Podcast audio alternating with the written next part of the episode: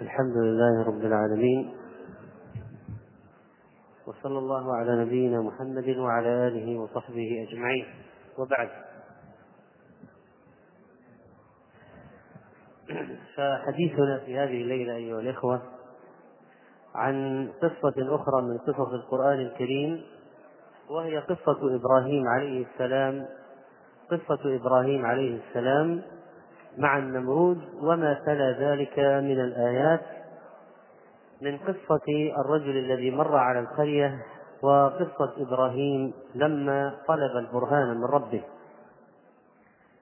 قال تعالى ألم تر إلى الذي حاج إبراهيم في ربه أن آتاه الله الملك؟ إذ قال إبراهيم ربي الذي يحيي ويميت. قال أنا أحيي وأميت. قال إبراهيم فإن الله يأتي بالشمس من المشرق فأت بها من المغرب فبهت الذي كفر والله لا يهدي القوم الظالمين. ملك بابل إنه النمرود المتمرد على وحدانية الله وربوبيته. إنه النمروز الذي ملك الدنيا فيما قيل إنه قد ملك الدنيا أربعة مؤمنان وكافران. مشارق الأرض ومغاربها. فالمؤمنان سليمان بن داود وذو القرنين والكافران نمروز وبخت نصر والله أعلم. نقله ابن كثير رحمه الله عن مجاهد. ألم تر إلى الذي حاج إبراهيم في ربه؟ ألم يأتك خبره؟ ألا تعلم؟ ألم تعلم حاله؟ إنها الرؤيا العلمية وليست الرؤيا البصرية. ألم ترى استفهام تعجب إنه للتعجيب من حال هذا الرجل المتمرد على الله. حاج إبراهيم في ربه. أنكر أن يكون ثم إله. وهم يجادلون في الله. يجادلون في وجوده.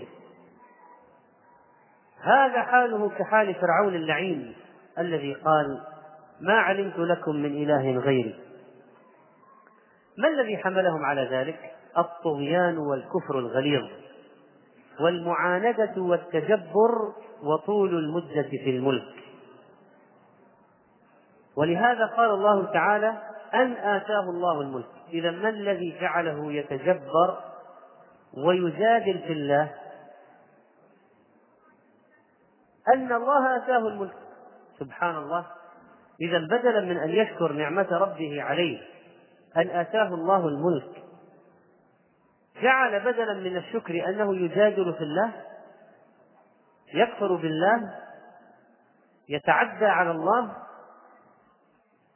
ويقول إنه هو الإله سبحان الله سبحانه عما يقول الظالمون علوا كبيرا. وكان هذا الملك الكافر قد طلب دليلا من إبراهيم على وجود الرب الذي يدعو إليه. فقال إبراهيم مستدلا على الله على وجوده وربوبيته ربي الذي يحيي ويميت. إنه ربي المتفرد بأنواع التصرف ومنها الإحياء والإماتة وكذلك نزول الغيث والرزق وتصريف الرياح وإنزال المطر والإيجاد من العدم قال ربي الذي يحيي ويميت وهذا بينة واضحة على الله عز وجل. وكيف يدبر الأمر؟ ومن تدبيره للأمور أنه يحيي ويميت. لكن هذا الطاغية قال أنا أحيي وأميت. فكأنه يقول ليس الله مستقلا بالتصرف في الإحياء والإماتة وأنا أيضا أستطيع أن أفعل ذلك. أتى برجلين فيما قيل. قد استحق القتل فأمر بقتل أحدهما فقتل. ثم قال للآخر عفوت عنك فلا يقتل. وقال أنا أحيي وأميت. وهذا تمويه وتزوير ومغالطة وكلام لا يصل ولا يمت بصلة إلى الشيء الذي هو موضوع المناظرة والمناقشة. فألزمه إبراهيم بطرد دليله قال إذا كان دليلك صحيحا فاطرده يعني اجعله مضطردا يعني شاملا للأشياء الأخرى. إذا الله يأتي بالشمس من المشرق هاتها من المغرب. ما دمت تقول إنك إله وتحيي وتميت. إذا هات الشمس من المغرب. ما دمت تقول إنك متصرف تتصرف وتحيي وتميت. تصرف في الشمس هاتها من جهة المغرب. بعكس ما تخرج منه كل يوم فإنها تطلع من المشرق. الذي يحيي ويميت لا يعجزه أن يسير الشمس كيف يشاء. فهذه الدليل البامغ والحجة البينة التي أقامها إبراهيم على النمرود. قال أنت تقول أنك تحيي وتميت. وأنك تتصرف في المخلوقات. هذه الشمس مخلوقة تصرف فيها. أخرجها من عكس الجهة التي تخرج منها كل يوم. والظاهر والله أعلم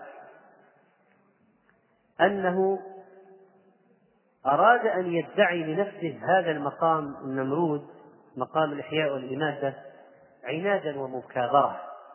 ويوهم أنه الفاعل لذلك. من الذي اقتدى بالنمرود؟ الطغاة يقتدي بعضهم ببعض. من الذي سار على منوال النمرود؟ فرعون. ما علمت لكم من إله غيري. هذه الذرية الخبيثة ذرية الجبابرة. بعضها من بعض. أتواصوا به بل هم قوم طاغون. ما دمت تدعي يا أيها النمرود أنك تتصرف في النفوس إحياء وإماتة فتصرف في الكواكب. سخرها هين على حركاتها تحكم فيها.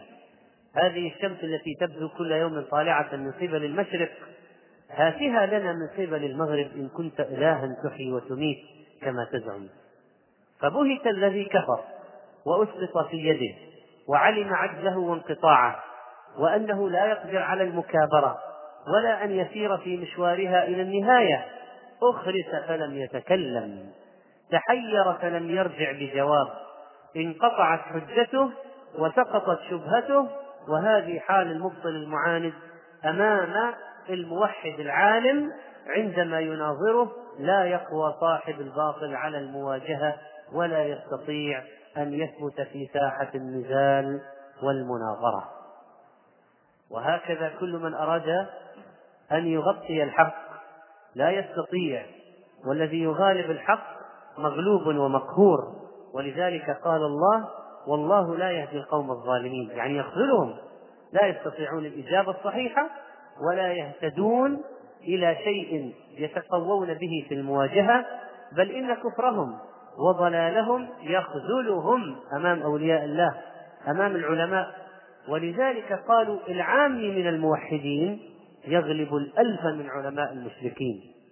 ولذلك ما يوجد واحد من المشركين الكفرة ناظر مسلما صاحب علم فغلبه. ما في. ما في. ما في مشرك ناظر صاحب علم مسلم فغلبه. في قضية من قضايا الشرك أو قضايا التوحيد لا يوجد.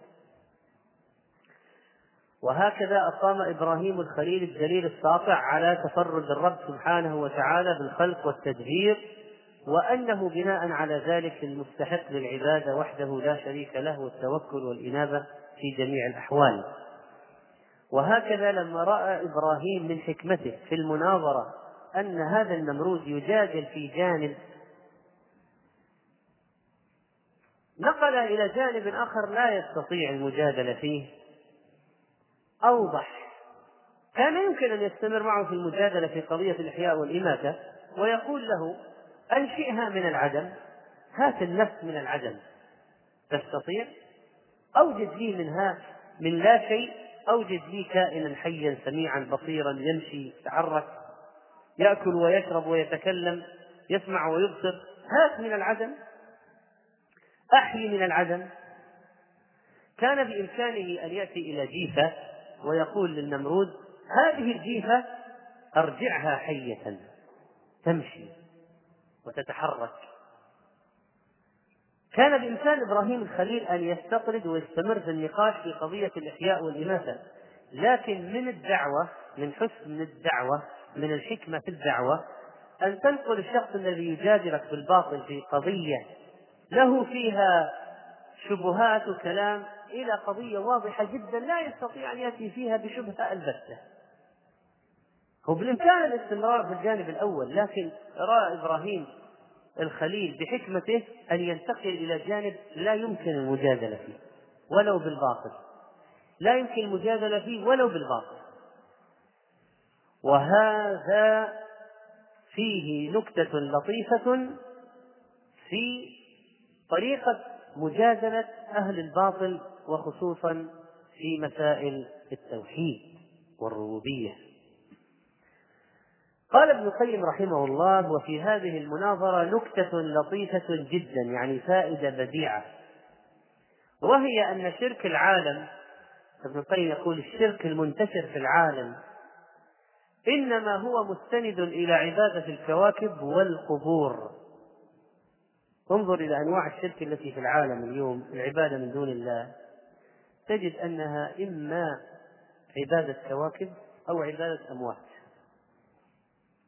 أشخاص ماتوا الكواكب والقبور. هذا عليها مدار شرك العالم. المشركون في العالم إما أن يرجع شركهم إلى كواكب أو إلى القبور. قال ثم صورت الأصنام على صورها. ففي صنم للشمس وصنم للقمر وصنم لزحل وهكذا. معابد قوم إبراهيم كان فيها هذه الكواكب مصورة يعبدونها من دون الله ولا زال في العراق إلى الآن إلى الآن بقايا قوم النمرود يسمون بالصابئة عبدة الكواكب. إلى الآن موجودين في العراق. وبعضهم تسلم كان في مناصب أكاديمية. يعني بعض الدكاترة ومع ذلك ما دفعهم العلم هذا الدنيوي إلى ترك عبادة عبادة الكواكب وعبادة هذه الأفلاك من دون الله. قال ابن القيم رحمه الله ثم صورت الأصنام على صورها على صور الكواكب وعلى صور المقبورين. ولذلك كان في قوم نوح شرك أنهم صوروا يغوث ويعوق ونسرا صوروا الصالحين أصنام عبدوها من دون الله. جعلوا لهم تماثيل نحتوا لهم تماثيل ود وسواع ويغوث ويعوق ونسر وهكذا. وما بعدهم ومن بعدهم جعلوا أيضا تماثيل لأشخاص وعبدوهم من دون الله. قال فتضمن الدليلان اللذان استدل بهما إبراهيم إبطال إلهية تلك يعني قضية الكواكب والمقبورين جملة بأن الله وحده هو الذي يحيي ويميت ولا يصلح الحي الذي يموت للإلهية لا في حال حياته ولا بعد مماته. فكيف تعبدونه من دون الله؟ هو في حال حياته عاجز قاصر يحتاج إلى بيت الخلاء. ينام يأكل ينكح يمرض يموت في النهاية. كيف يصلح أن يكون إلها؟ وإذا مات من باب أولى لأنه أعجز وأعجز الميت عاجز في قبره. فكيف يعبد حيا فضلا عن أن يعبد ميتا؟ قال ولا يصلح الحي الذي يموت للإلهية. لا في حال حياته ولا بعد موته. فإن له ربا قادرا قاهرا متصرفا فيه إحياء وإماتة. ومن كان كذلك فكيف يكون إلها حتى يتخذ الصنم على صورته؟ ويعبد من دونه. وكذلك الكواكب. أظهرها وأكبرها للحس. بالنسبة لنا البشر الآن في الأرض أكبرها وأظهرها للحس هذه الشمس وهي مربوبة مدبرة مسخرة. كل يوم تسجد تحت العرش وتستأذن ربها أن تطلع مرة أخرى. فيأذن لها فتطلع. فإذا كان يوم القيامة حبست فردت من الناحية التي طلعت منها فهكذا تخرج من المغرب. فتكون الآية العظيمة من الآيات العشرة يوم القيامة. أشراط الساعة الكبرى وطلوع الشمس من مغربها. فالشمس كل يوم تسجد تحت العرش خضوعا لله وذلا له وتستأذن ربها. فكيف تعبد من دون الله؟ ولذلك ناظر قومه لما رأى الشمس بازغة قال هذا ربي هذا أكبر. تنزلا معهم في النقاش. ولما أفلت قال هذه لا يمكن أن تكون إلها. إله يظهر ويغيب إله يظهر ويختفي.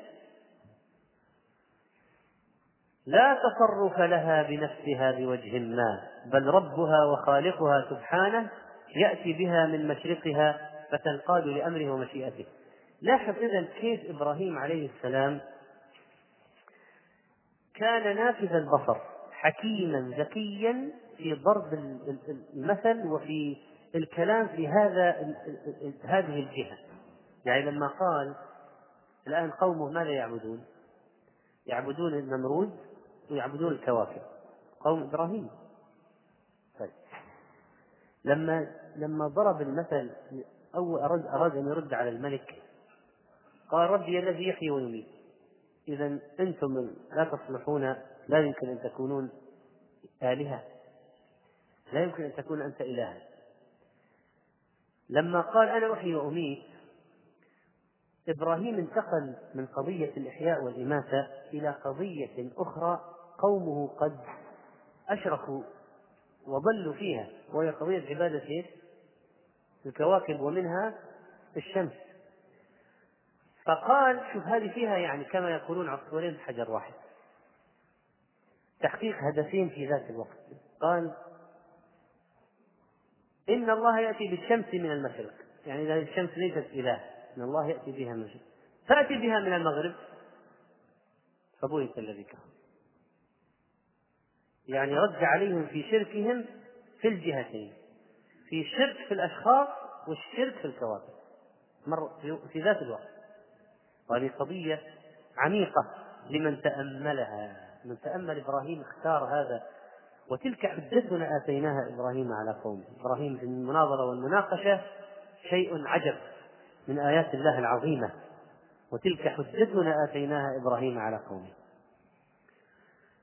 وقيل إن هذه المناظرة جرت مع النمرود بعد خروج إبراهيم من النار. وروى عبد الرزاق عن زيد بن أسلم أن الله عاقب هذا النمرود ببعوضة دخلت في منخريه فعذبه الله بها فكان يضرب على رأسه بالمراجد حتى هلك.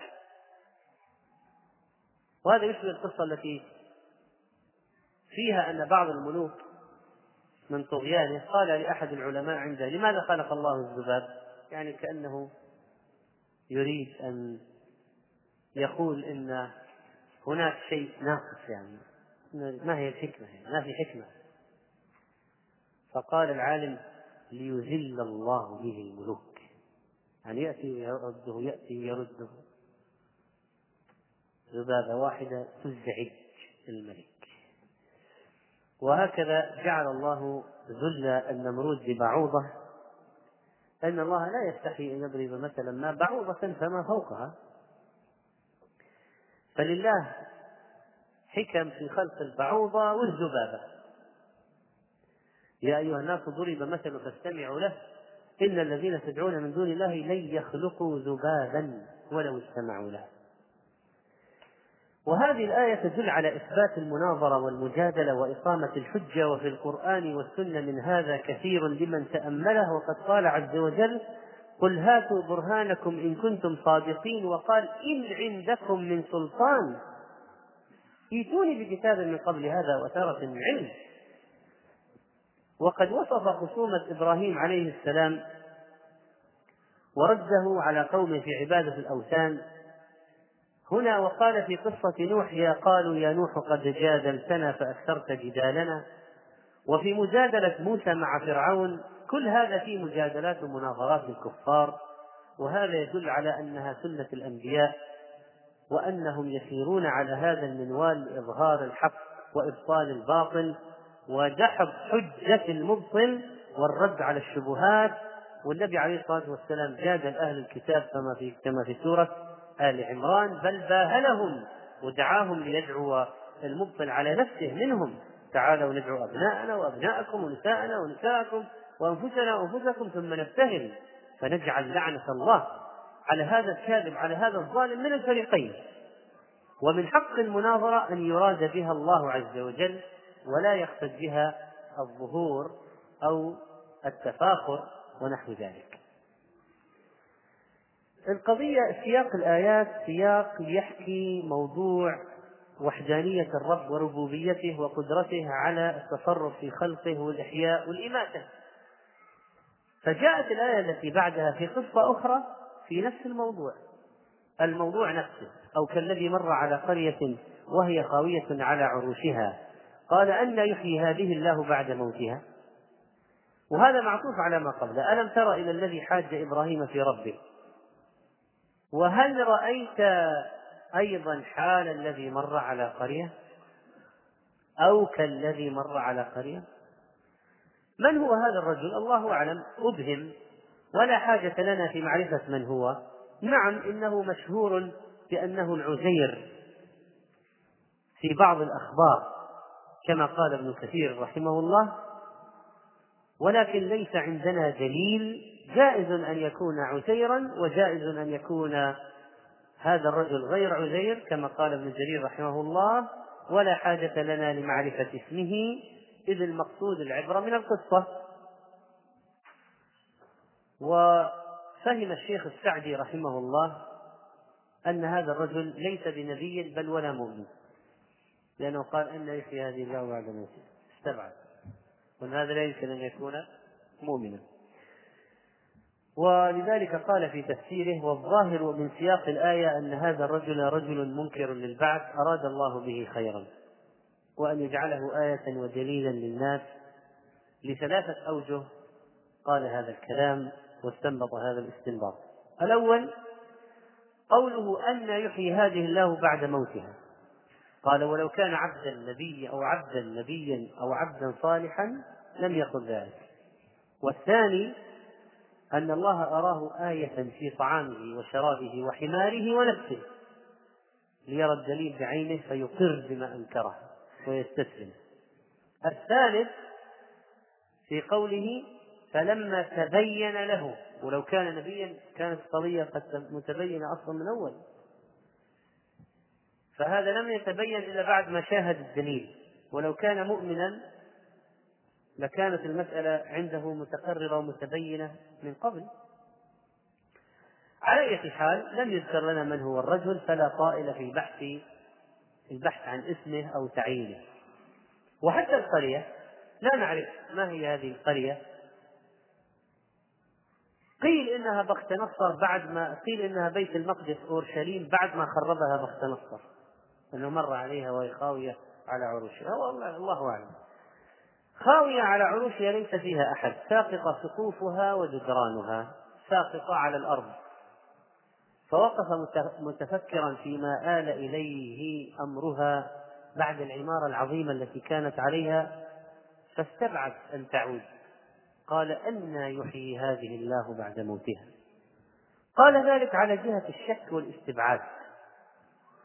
فأراد الله قلع شبهته وإزالة الغشاوة عن عينيه وأن يستسلم للحق.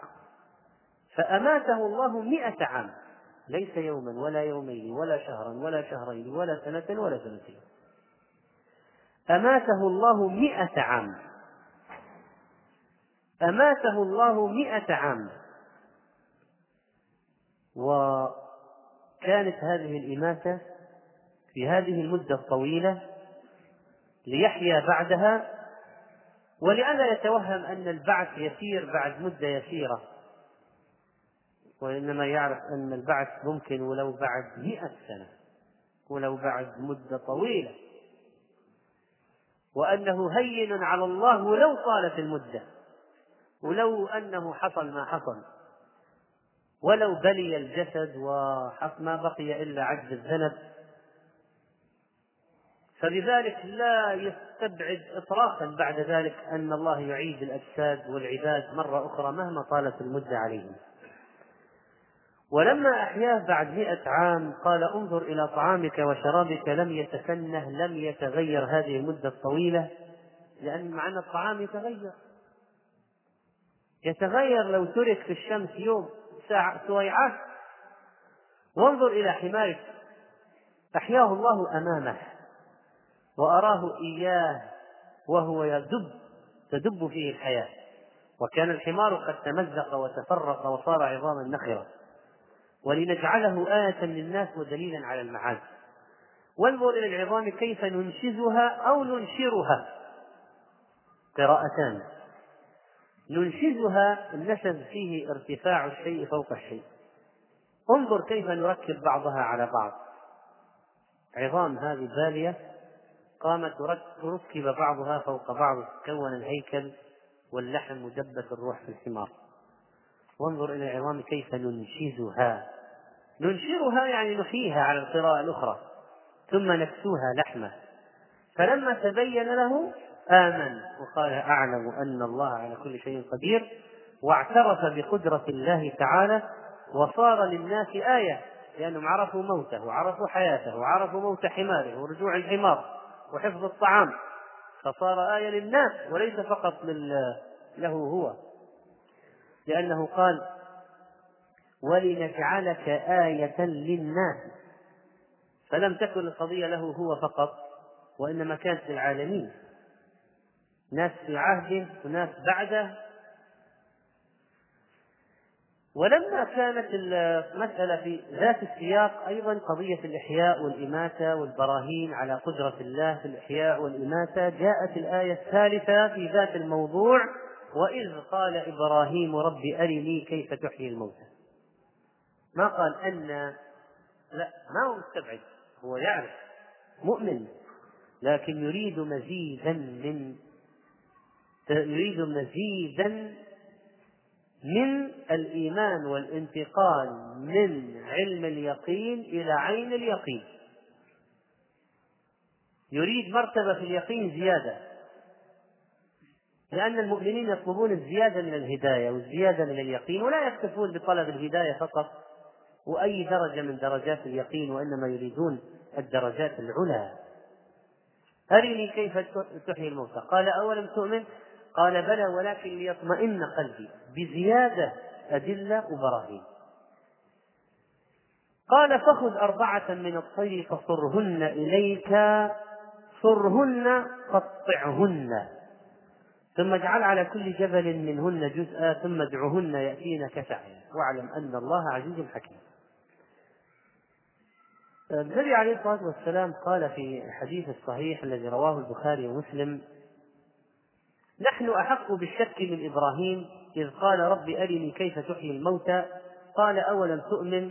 قال بلى ولكن ليطمئن قلبي. ويرحم الله لوطا لقد كان يأوي إلى ركن شديد ولو لبثت في السجن طول ما لبث يوسف لأجبت الداعي. قد يفهم من لا علم عنده كما قال ابن كثير رحمه الله أن هنا شك عند إبراهيم. أو عند النبي عليه الصلاة والسلام لما قال نحن أحق بالشك من إبراهيم. لكن ليس هذا معناه إطلاقا. الشك مستحيل على إبراهيم. هو الآن يجادل قومه وهو يناظر في العقيدة. كيف يشك؟ ما يمكن. ولا النبي عليه الصلاة والسلام وهو أفضل الأنبياء هو أفضل من إبراهيم الخليل. لكن من تواضعه عليه الصلاة والسلام قال نحن أحق بالشك من إبراهيم يعني لو كان الشك وارد عند إبراهيم كان وارد عندنا أو كان وارد عندي. لا قال هذا من تواضعه. لكن لا وارد عندي ولا عند إبراهيم. لو كان كذا. له ما هو موجود أصلا. لكن من تواضعه؟ مثل لما قال في قصة يوسف ولو لبثت في السجن طول ما لبث يوسف لأجبت الداعي. يعني هو يثني على يوسف عليه السلام وأن يوسف في السجن الآن بضع سنين بضع سنين مظلوم مقهور. لما جاء الملك قال هاتوه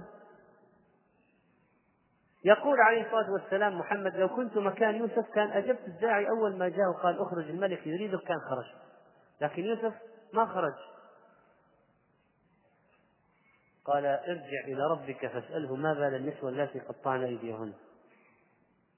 لأن يوسف يريد أن يخرج بريئا من التهمة وليس فقط أن يخرج بأي طريقة. يريد أن يخرج وهو نظيف السمعة عند الناس. وقد تبينت الحقيقة. يريد خروج خروج ظاهر فيه أنه تبينت براءته للناس. النبي عليه الصلاة والسلام حليم وصبور. ولو كان مكان يوسف كان أيضا انتظر لكن من تواضعه؟ قال ولو لبثت في السجن طول ما لبث يوسف لأجبت الداعي. إذا أراد إبراهيم عليه السلام أن أن يترقى من علم اليقين إلى عين اليقين، طبعا هذه قضية اليقين مراتب. فمثلا إذا أخبرك ثقة أنه يوجد في الوادي الفلاني ماء هذا يعتبر عندك علم يقين ولا عين يقين ولا حق يقين؟ علم يقين يعني جاءت من ثقة. فإذا ذهبت أنت بنفسك إلى الوادي ورأيت الماء بعينك ارتقيت منزلة من علم اليقين إلى عين اليقين. وإذا أخذت غرفة فشربت من الماء وتضلعت منه انتقلت من عين اليقين إلى حق اليقين. هذا القمة الآن. هذه القمة. المسلم الآن في الدنيا يوقن بأن الله خلق الجنة. فعنده ثمار الجنة هذه الآن علم يقين ولا عين يقين ولا حق يقين؟ علم يقين. فإذا جاء يوم القيامة وأزلفت الجنة ورآها يعني انتقل إلى مرتبة عين اليقين. فإذا دخلها وطعم من ثمارها انتقل إلى مرتبة حق اليقين. إبراهيم أراد أن ينتقل من مرتبة علم اليقين هو يعلم أن الله يحيي الموتى لكن يريد أن يرى بعينيه كيف أن الله يحيي الموتى؟ لينتقل إلى مرتبة عين اليقين فيرى ذلك عيانا. ويزداد إيمانا وهذا من مصلحته. فطلب ذلك من ربه. فقال الله له وهو أعلم به وهو يعلم لماذا يسأل إبراهيم. قال أولم تؤمن؟ ألا تصدق بأني قادر على إحياء الموتى؟ قال بلى ولكن ليطمئن قلبي. قال فخذ أربعة من الطير ولا حاجة إلى تعيينها. إيش نوع الطيور أيضا. واجعل على كل جبل منهن جزءا. ولا حاجة لمعرفة ما هي هذه الجبال الأربعة وما أو ما هي هذه الجبال التي يجعل على كل جبل منهن جزءا. كم عددها وما هي وأين تعيينها لا حاجة إلى ذلك. البحث فيه من غير طائل. خذ الأربعة فصرهن إليك. وقطعهن. اذبحهن وقطعهن. واجعل هذا رجل هذا مع راس الآخر وكف يد هذا مع جناح جناح هذا مع رجل الآخر وفرقها يعني. ثم اجعل على كل جبل منهن جزءا. ثم ادعهن. يأتينك سعيا. ففعلها وذبحها وقطعها وخرط الأجزاء وفرق الأجزاء التي في كل مجموعة من أكثر من طير ثم جعل كل مجموعة على جبل متباعدة. ثم دعاها فأقبلت إليه سعيا سريعات لأن السعي سرعة الحركة. جئن طيرانا إليه سراعا وتجمع يد. هذا جناح ورجله رأسه جاء من هنا يده جاءت جناحه من هنا. ورجله من هنا وتركب بإذن الله وكلها بأمر الله رجعت وخص الطيور بذلك لأن إحياءها أكمل وأوضح من غيرها وأزال كل آه، ما يمكن أن يكون عند أي شخص يعرف هذا من وهم وكان ذلك أمرا علنا. وجاءت مسرعات بأمر الله دليلا على قدرته على الإحياء بعد الإماتة. واعلم أن الله عزيز لا يغلبه شيء لا يمتنع عليه شيء حكيم سبحانه وتعالى. كانت تلك قصة قصص من سورة البقرة عن إبراهيم الخليل قصتين. واحدة لنفسه وواحدة لغيره والأخرى مع ذلك الرجل الذي مر على القرية. وهذه الأشياء دليل على قدرة الله سبحانه وتعالى وحكمته عز وجل وأن له سبحانه الأسماء العظيمة. وكذلك فإن من أسمائه المحيي المميت عز وجل وهو الحي الذي لا يموت وهو الخالق الرازق المتصرف الحي القيوم عالم الغيب والشهادة يعلم السر وأخفى وهو اللطيف الخبير عز وجل وهو سبحانه وتعالى الحسيب الكافي عليه يتوكل المتوكلون وهو عز وجل الحفيظ القائم على كل نفس بما كسبت يحفظ الأعمال ثم يجازي العباد عليها محسوبة عطاياه وفواضله وهو وهو المدرك للأشياء عز وجل وهو سبحانه وتعالى الذي يعلم الظاهر والباطن وهو الباطن والظاهر. رحمك الله. وكذلك فإنه ليس فوقه شيء وليس دونه شيء سبحانه وتعالى. فهذه القصص تدل على عظمته وأسمائه وصفاته وآثار هذه الأسماء والصفات في الواقع. وصلى الله على نبينا محمد.